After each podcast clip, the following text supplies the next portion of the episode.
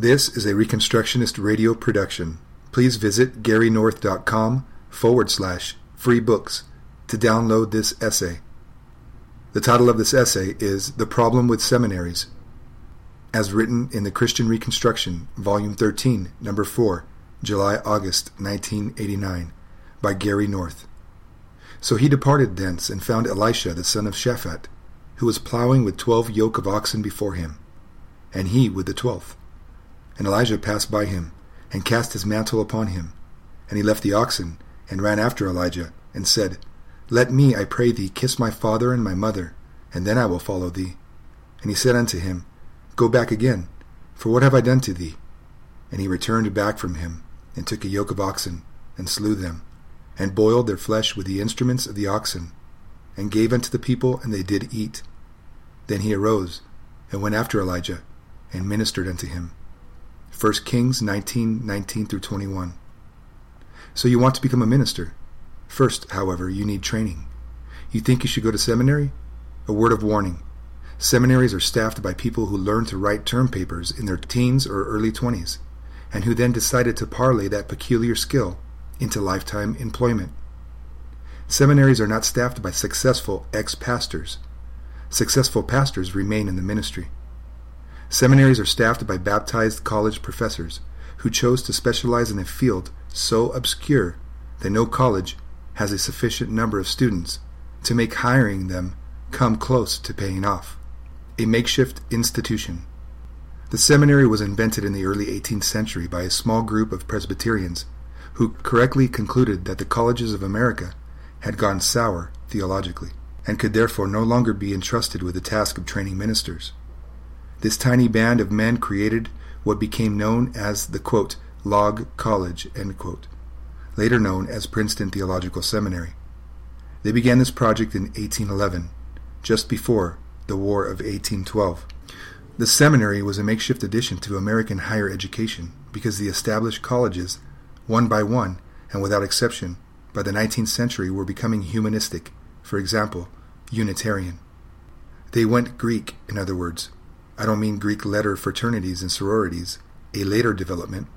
I mean they went Greek. They became consistent with their classical presuppositions. They abandoned Trinitarian theology as an unnecessary hypothesis. Then, in the years after the Civil War, they were Darwinist. They abandoned even the Unitarian God. The scholars who taught theology were themselves graduates of colleges, and their methodology had been learned in college. The college curriculum of the West had always been tied to classical literature. Plato and Aristotle, Cicero and Tacitus always had a place in the classrooms at least as prominent as Moses and Jeremiah, a fact that can be seen in the debates over the ratification of the U.S. Constitution. The pamphleteers adopted names like Brutus and Publius, not Joshua and Lazarus. From the invention of the university in the 11th and 12th centuries, the dominant methodology has been a form of baptized Aristotelianism. The seminaries did not make a clean break with Greece. The Log College Presbyterians were evangelists, leaders in the Second Great Awakening. Their successors were less enthusiastic about revivalism. They were more interested in scholarship. So were their many imitators. The seminary was set up to give men the courses that the colleges were no longer equipped to give biblical languages, especially Hebrew, systematic theology, preaching skills, Bible exposition, and similar training. The problem was these skills were highly specialized, and the professors who were equipped to impart them were even more highly specialized. Professors of Hebrew tended to know a dozen other ancient languages, and they preferred learning additional languages to teaching Hebrew to students whom they knew would never remember any of it three years after graduation, or three months. Thus, there was an inherent tendency to go in the direction of antiquarianism, knowledge for its own sake. Similarly, professors of systematic theology tended in those days to be specialists in the technicalities of philosophy, meaning humanism, and they mixed their theological expositions with the arcane insights of dead pagan philosophers. A good example is Charles Hodge's three volume systematic theology, which sometimes seems to be as much a debate with Sir William Hamilton as an exposition of Scripture. This makes for intolerable reading. The book is still being assigned. Can you imagine any other contemporary academic dis- discipline that relies on an 1873 textbook? Another problem of the seminary has been that it is regarded as a place only for previously certified scholars. Seminaries required young men to go through the gauntlet of college before enrolling. After all, one supposedly needs educated ministers, for example, men trained and then officially certified by God's enemies. The pastor of 1830 was supposed to be a liberally educated person, meaning a man skilled in Attic Greek, Latin, mathematics, especially geometry, and classical history, and then, and only then, an expert in systematic theology. Even here, the dominant theological framework was that of Protestant scholasticism, a system based on the six loci of 17th century theology, the Protestant response to the Aristotelianism of the scholasticism of the Counter Reformation. And so it is today. Theology proper, anthropology, Christology, soteriology, ecclesiology, and eschatology. A lot of ologies, but not much on evangelism. Not much on ethics either. And whatever happened to creationism, biblical chronology, the covenant, and creeds. To make sure the seminary faculties had to suffer their fair share of gauntlet running, they strongly advised prospective faculty members to attend German universities where the full time God haters, the quote, higher critics, end quote, of the Bible, were holding forth. And then, one by one, the seminaries also went liberal. Surprise, surprise, the humanists' target. The institutional strategy of Satan is always collectivist. He must imitate God, and God is omniscient. Satan is not. Thus, he needs information. He needs a chain of command with his subordinates, not morally impeccable sources supplying him with data. Also, he is not omnipotent, so he needs a top down hierarchy through which he can issue commands. The humanists in the U.S. spotted what was obvious by the 18th century. The key institution to capture was the college. This institution trained the nation's professionals, especially ministers. Thus, they began a program of infiltration and subversion. The Unitarians captured Harvard in 1805. The rest of the colleges followed. Humanists could certify everyone else by making Harvard, Yale, and finally Princeton University, after Woodrow Wilson's coup in 1902, the prestige universities, for example, the certifying universities. They also imported the graduate school and the PhD degree from Prussia, which had been the German speaking model for capturing the academic certification system. It was all a top down operation. They screened all those who hoped to become certified and, and to certify, and they also persuaded all the professionals that certification was mandatory. Their operating model had always been the Roman Catholic Church, the most successful bureaucracy in the history of the West. Later, their model became the Jesuit order. Calvin and Loyola had studied at the University of Paris at the same time. The humanists realized by 1870 that they would have to capture the seminaries to capture the prestige denominations. The seminary was the ultimate sitting duck, the Christian's version of the professional certification system. The prestige churches had bought the devil's line no undergraduate gauntlet, no seminary training, no seminary degree, no ordination. By the grace of God, only the stagnant Presbyterians, Episcopalians, and Lutherans believed such institutional nonsense. Can you imagine Calvin or Martin Luther requiring each candidate for the ministry to graduate from an accredited university when all of them were Roman Catholic? That would have made more sense than requiring seminary candidates to graduate from the Darwinian swamps of today. By the end of the Second Great Awakening, 1850s, the Baptists and Methodists had become dominant in the U.S., as they have remained, and for many decades. They paid little or no attention to seminary education. The Presbyterians and Episcopalians got their educated in ministry, and the majority of them by 1935 were liberals. The Lutherans took a bit longer.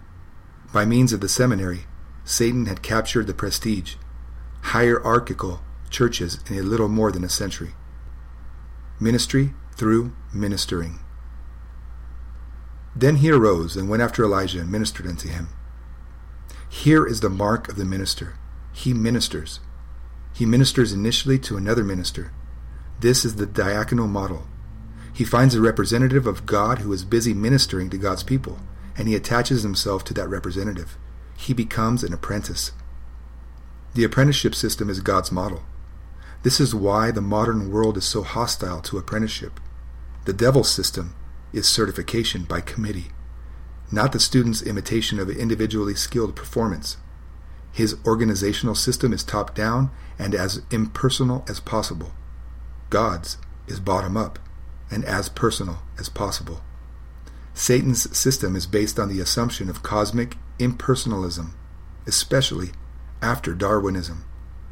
God's is based on the assumption of cosmic personalism, the absolute sovereignty of a Trinitarian personal God. The economist and social philosopher F. A. Hayek has for over four decades argued that the knowledge imparted by the free market is vastly more accurate and comprehensive than knowledge imparted by a central planning committee. Hayek devoted his later career to opposing top down bureaucracy as a method of organizing economic production. Hayek's point is that real world knowledge is more complex than anything that can be written down in a manual or tested at the end of the term. You can test his thesis by, by writing down the steps you must go through to tie a shoelace. Then give your instructions to someone else. See how fast he can tie a shoelace by following your detailed instructions. To make things interesting, if you're right handed, describe the proper approach for someone who is left handed. If learning how to tie a shoelace requires apprenticeship, what about learning how to start and run a church? Physicians are forced to go through internship programs. This makes sense. It is also a subsidy to hospitals, which is why they have consented to the narrowing of the market supply of physicians, which the medical school certification system produces. Bureaucratically trained newcomers receive on the job training. There is also at least a loose relationship between what physicians study in the classroom and what they face daily in the hospital. Not so many seminary students. What they face in the seminary classroom is at least as far removed from the day to day problems of the gospel ministry as what the MBA faces in the business world. It may be even farther removed. Example The seminary student is asked to prepare a sermon. He takes 20 hours to do this a few times during his seminary career. No one tells him that he had better not take over two hours per sermon in his pastorate, and that he needs at least 50 sermons in hand when he walks into his first pastorate. No one tells him what a church budget is. No one tells him that if he marries a girl from the congregation, he has to leave, since there are a dozen mothers in that congregation saying to themselves, quote, So he thinks she is better than my Debbie. Well, we'll see about that. End quote. What he learns is that Schleiermacher was dead wrong. Conclusion What churches have done is preposterous. They have hired theologians to train future ministers. Theologians should train theologians. Ministers should train ministers. This is so obvious that only a theologian could fail to grasp it. Denominations really do not think that a graduate school of theology is worth the money. They are wrong. They do think a seminary is worth the money. They are wrong again. So they try to kill two birds with one stone. They set up a school of theology to train ministers both birds then die. The denominations either shrink, if they somehow keep their theology professors orthodox, or go liberal and then shrink three generations later. The church in Jerusalem grew by 3,000 in one day, Acts 2.41. Where did their ministers attend seminary? Five billion people need to hear the gospel and join God's church today. Want to make sure that 99% of them go to hell in the next 70 years? Easy just require a three year seminary degree for all pastors. This next essay is called Seminary Education as Bait and Switch by Gary North, 1997. Bait and switch is a proven marketing technique. A store advertises a wonderful deal, but when the customer arrives at the store, the salesman tries to get him to buy something different, and always with a larger profit margin. This is illegal in most states, but theological seminaries are exempted. This had led to the triumph of theological liberalism. Allow me to explain. In writing, quote, Crossed Fingers How the Liberals Captured the Presbyterian Church, end quote, Institution for Christian Economics, 1996, I was amazed at how easy it was for them. They infiltrated the seminaries early, and they never surrendered control of one of them. one by one Presbyterian seminaries went liberal, culminating with Princeton in 1929, 15 years after J. Ross Stevenson took over from Francis Patton as president of Princeton in 1914. The last academic bastion of Northern Presbyterian Calvinism fell. What was true of the seminaries were equally true of Presbyterian colleges.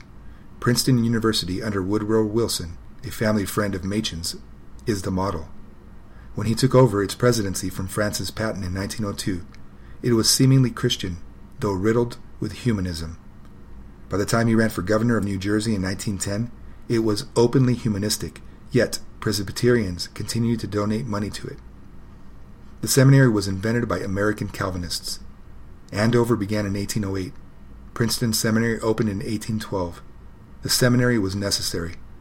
Calvinist laymen were told by their leaders, because the liberal arts colleges in the North that trained Calvinist ministers had either gone Unitarian or were headed in that direction. This was an accurate assessment of the problem.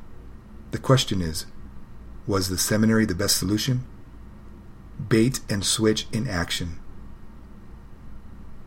From the beginning, seminaries had a marketing problem. The language of commerce may seem inappropriate, but I am quite serious. It was a matter of money. They had to sell the idea of seminary education to donors. Seminaries raised money for two things to train ministers, which laymen were willing to pay for, and to train academic theologians, which laymen were only marginally interested in funding. Seminaries solved the dilemma with a public appeal based on the training of, of, ministers, and then quietly hiring faculty members in the systematic theology and New Testament and Old Testament departments who saw themselves as academic defenders against liberalism and higher criticism. The academic defenders had to do double duty train pastors in the classroom and defend the faith in print. For decades, Princeton Seminary had an unwritten rule. Its theology faculty had to attend, though not graduate from, a German university. This was an effective barrier against the appointment of pastors in the theology faculty.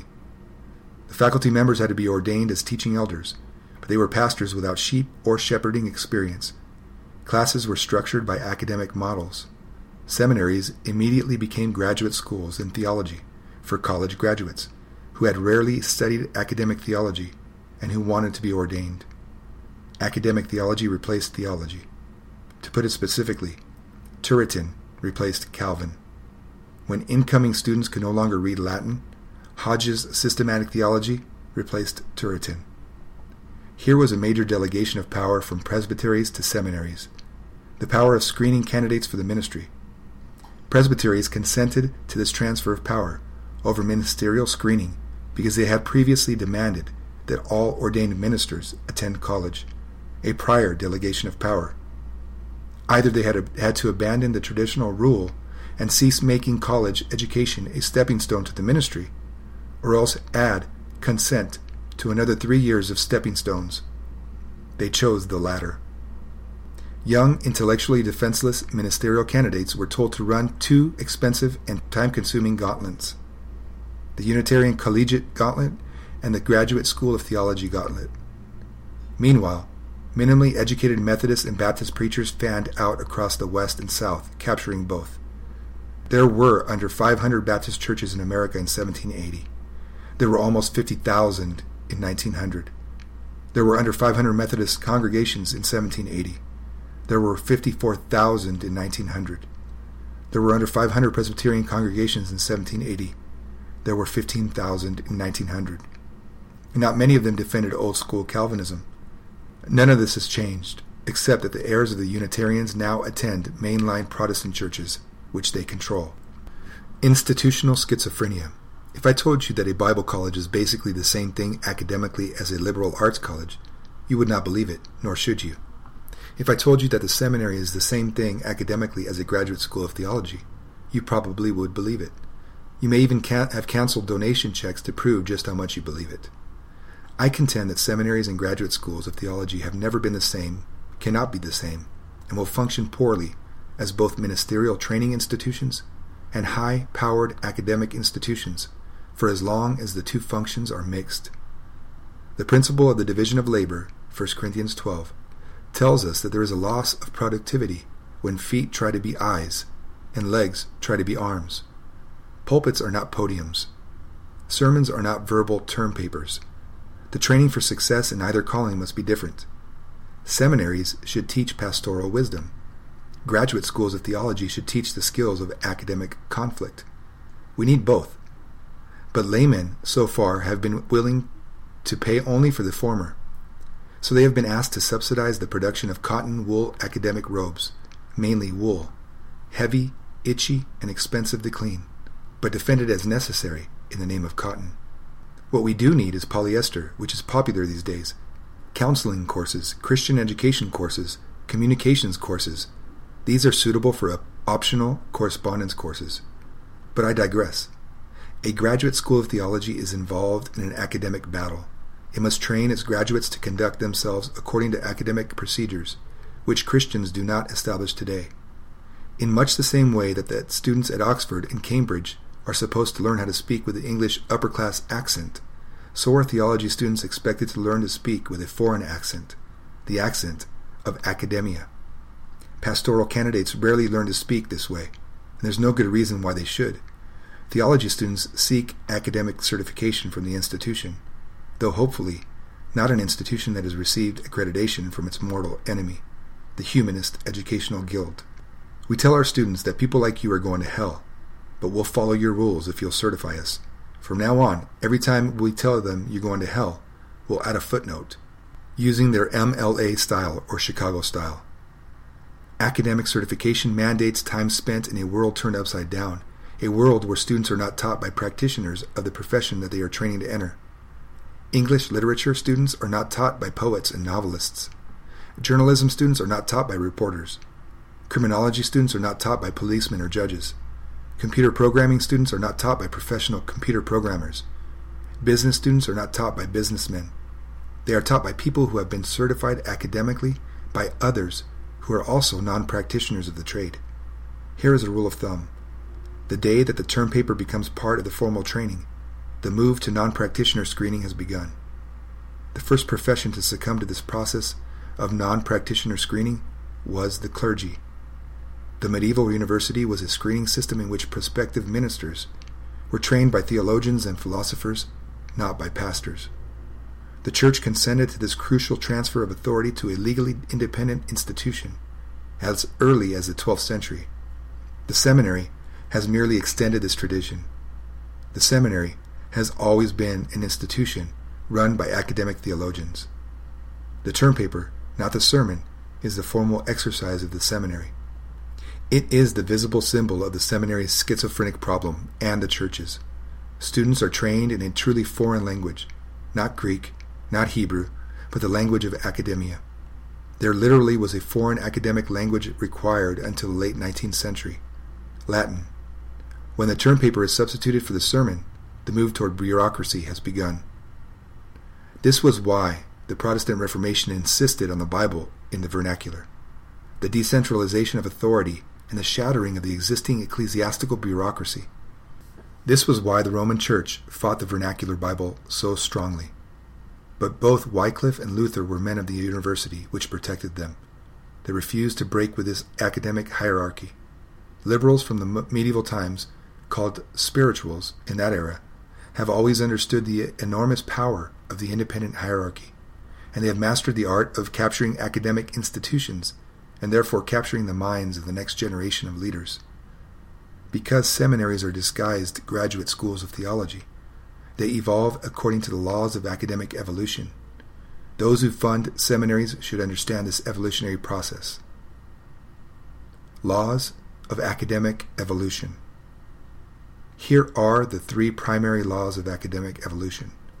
Number one, academic institutions that require their faculty members to earn degrees from humanist certified academic institutions eventually go liberal. Number two, academic institutions that grant tenure eventually go liberal.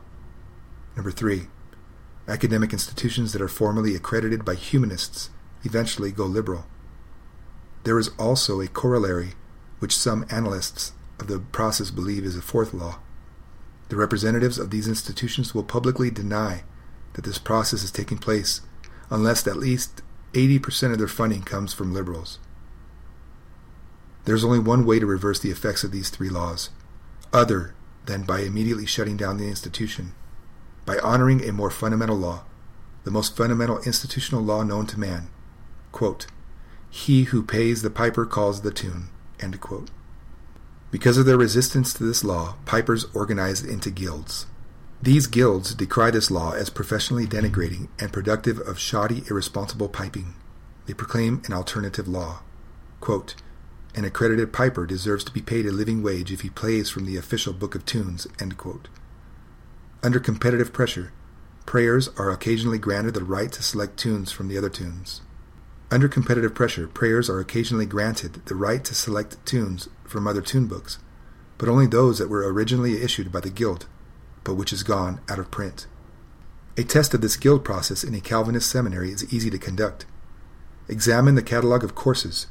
See if Calvin's Institutes, the Westminster Confession of Faith, and the larger and shorter catechism have become, quote, a medley of old favorites, quote, excerpts from which are played only on special occasions. If a tune is to be played loud and clear, the call must be even more loud and clear. Connected to the call must be the threat of sanctions, also loud and clear. The fundamental rule that must govern the calling of tunes is this speak loudly and carry a big stick. Calling the seminary's tune. The seminary must always be an adjunct of the pulpit and the sanctuary. If it is asked to be anything else, or is allowed to, it will revert to form and become academic. Institutionally, a seminary must be under both the formal and operational control of the institutional church. Psychologically, this means that those who pay the pipers must have sufficient self confidence to call the tunes. They did not in the PC USA, 1871 to 1929. Primary screening for the ministry must not be academic, it must be confessional.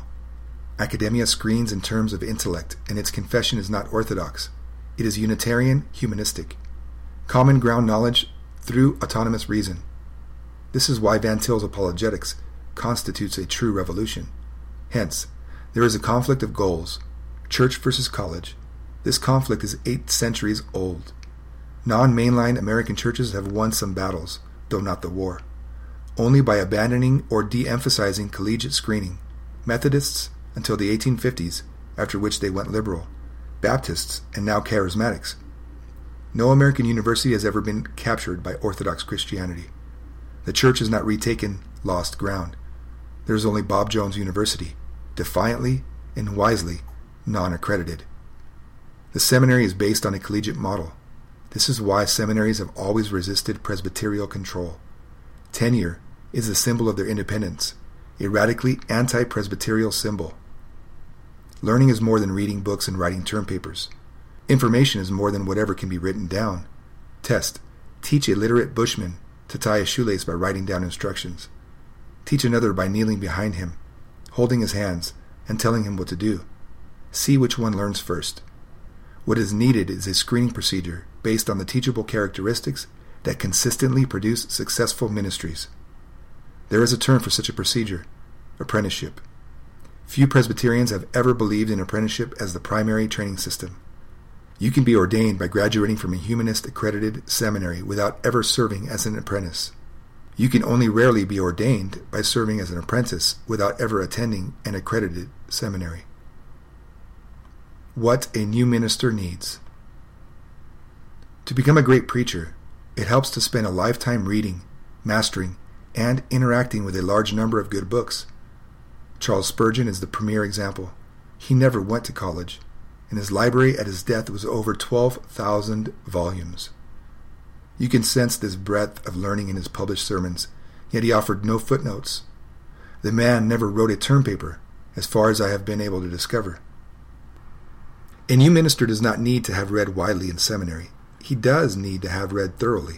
Show me a young preacher who has mastered Calvin's Institutes, three or four careful readings, plus a few commentaries on it. Add half a dozen of Calvin's commentaries, and I will be truly impressed. Let him have mastered the Westminster Confession and the other great Reformed confessions, chapter, verse, and supporting Bible verses. Then, let him display a comprehensive knowledge of the English Bible. Test. Quote, what are the major themes of each of the minor prophets? Whether he has read Karl Barth is irrelevant to me, just so long as he does not think like Barth. A very good way to keep him from thinking like Barth is not asking him to read Barth in seminary, which frees up more time for reading the Bible and Calvin. During his candidacy, let his presbytery assign him a reading list with questions. Let the presbytery monitor his progress intellectually. Let him buy the CD-ROM of Van Til if he needs work on apologetics. If. Let him read the collected works of John Murray. Let the presbytery buy videotapes of those distant seminary faculty members whom it trusts. Unlike a lecture in a classroom, you can rewind a videotape and see a confusing part of the lecture again. This is much better than being in the classroom. Also, Videotapes allow the presbytery to monitor what is being taught in the classroom, which is healthy. The Piper tune factor. I distinguish between theology and academic theology. Calvin wrote theology. Murray wrote theology. Machen wrote theology. Machen took his stand with a book on theology, Christianity and liberalism. True, he also wrote academic theology, the origin of Paul's religion and the virgin birth of Christ. Nobody reads his academic theology these days. Almost nobody did in his day, either. His war was a theological war, not an academic theological war. The General Assembly in 1926 and thereafter did not deny him his appointment in apologetics because of the origins of Paul's religion. It denied him the position because of Christianity and liberalism, and all that it represented. Academic theology is no immediate threat to theological liberals, and they care mainly about immediate threats. Theology, under certain conditions, can become a threat to them, and they suppress it if they can, by whatever means they can, though never in the name of theology, always in the name of institutional peace. As part of his training, have this young man serve for several years under a successful church builder. Have him teach the four year olds in Sunday school. Have him preach at the local Presbyterian Skid Row Rescue Mission. I'm kidding about the Presbyterian part. Have him serve in a ministry at a prison or a convalescent home. They're kidding about the convalescing part.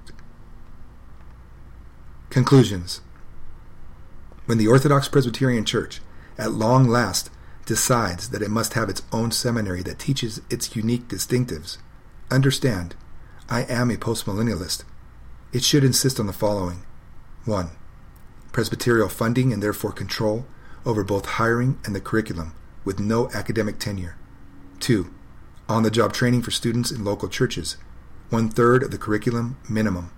And three, student mastery of a small number of Calvinist books, mainly written by Calvin, with regular preordination oral exams formally administered by the presbytery and open to all presbytery members. The goal is for every presbytery to have its own seminary, accredited by the denomination, not by some regional association of covenant breakers. This means decentralization, funding, control, and instruction. The presbytery ordains men. It should also train them. Presbyterial discipline is to be exercised continually, not merely for an hour or two after a three year process of, quote, elimination by term papers, end quote. The presbytery must not delegate training to distant, independent experts in academic theology, especially those who belong to other denominations. Better to pay a pastor in the presbytery to oversee on a part time basis the theological education of all ministerial candidates than to delegate their formal education to a distant bureaucracy. Any presbytery that cannot locate within its own ranks someone sufficiently competent to do this can hire someone from the outside. To separate the presbytery's formal positive sanction of ordination, an exclusive authority mandated by God, insists Presbyterians, from ministerial education is to commit institutional suicide on the installment plan. The classroom authority of professors to screen candidates for the ministry is an authority based on eight centuries of highly self interested assertions by professors. It means the surrender of a God given responsibility to an institution not under Presbyterial authority. Presbyterian ministers see a building full of men in black academic robes and they get weak kneed Whenever I see a room full of men in black academic robes, I hear a voice Pay no attention to the little man behind the curtain.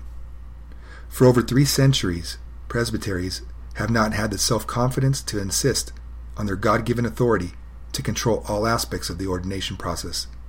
They have claimed only token authority over the form and content of theological instruction, and the professors, being politicians and therefore polite, have graciously granted them their minimal claim. Up until the day of the ordination exam, the presbyteries in effect tell those under their care, quote, We'll pretend to teach you, and you'll pretend to learn. For centuries, everyone in the process has known it was a charade. Long ago, it became a respected tradition. Most Presbyterian pastors resist clerical robes. They should resist even harder the delegation of power over ordination to those in academic robes. One more time. He who pays the piper calls the tune. Of all offices on earth, this principle of payment applies most legitimately to the ministry. Ordination is payment for tunes completely played by candidates. The presbytery must call the tune. The problem is presbyteries have never been willing to pay, so they have never called the tune. Well, not quite.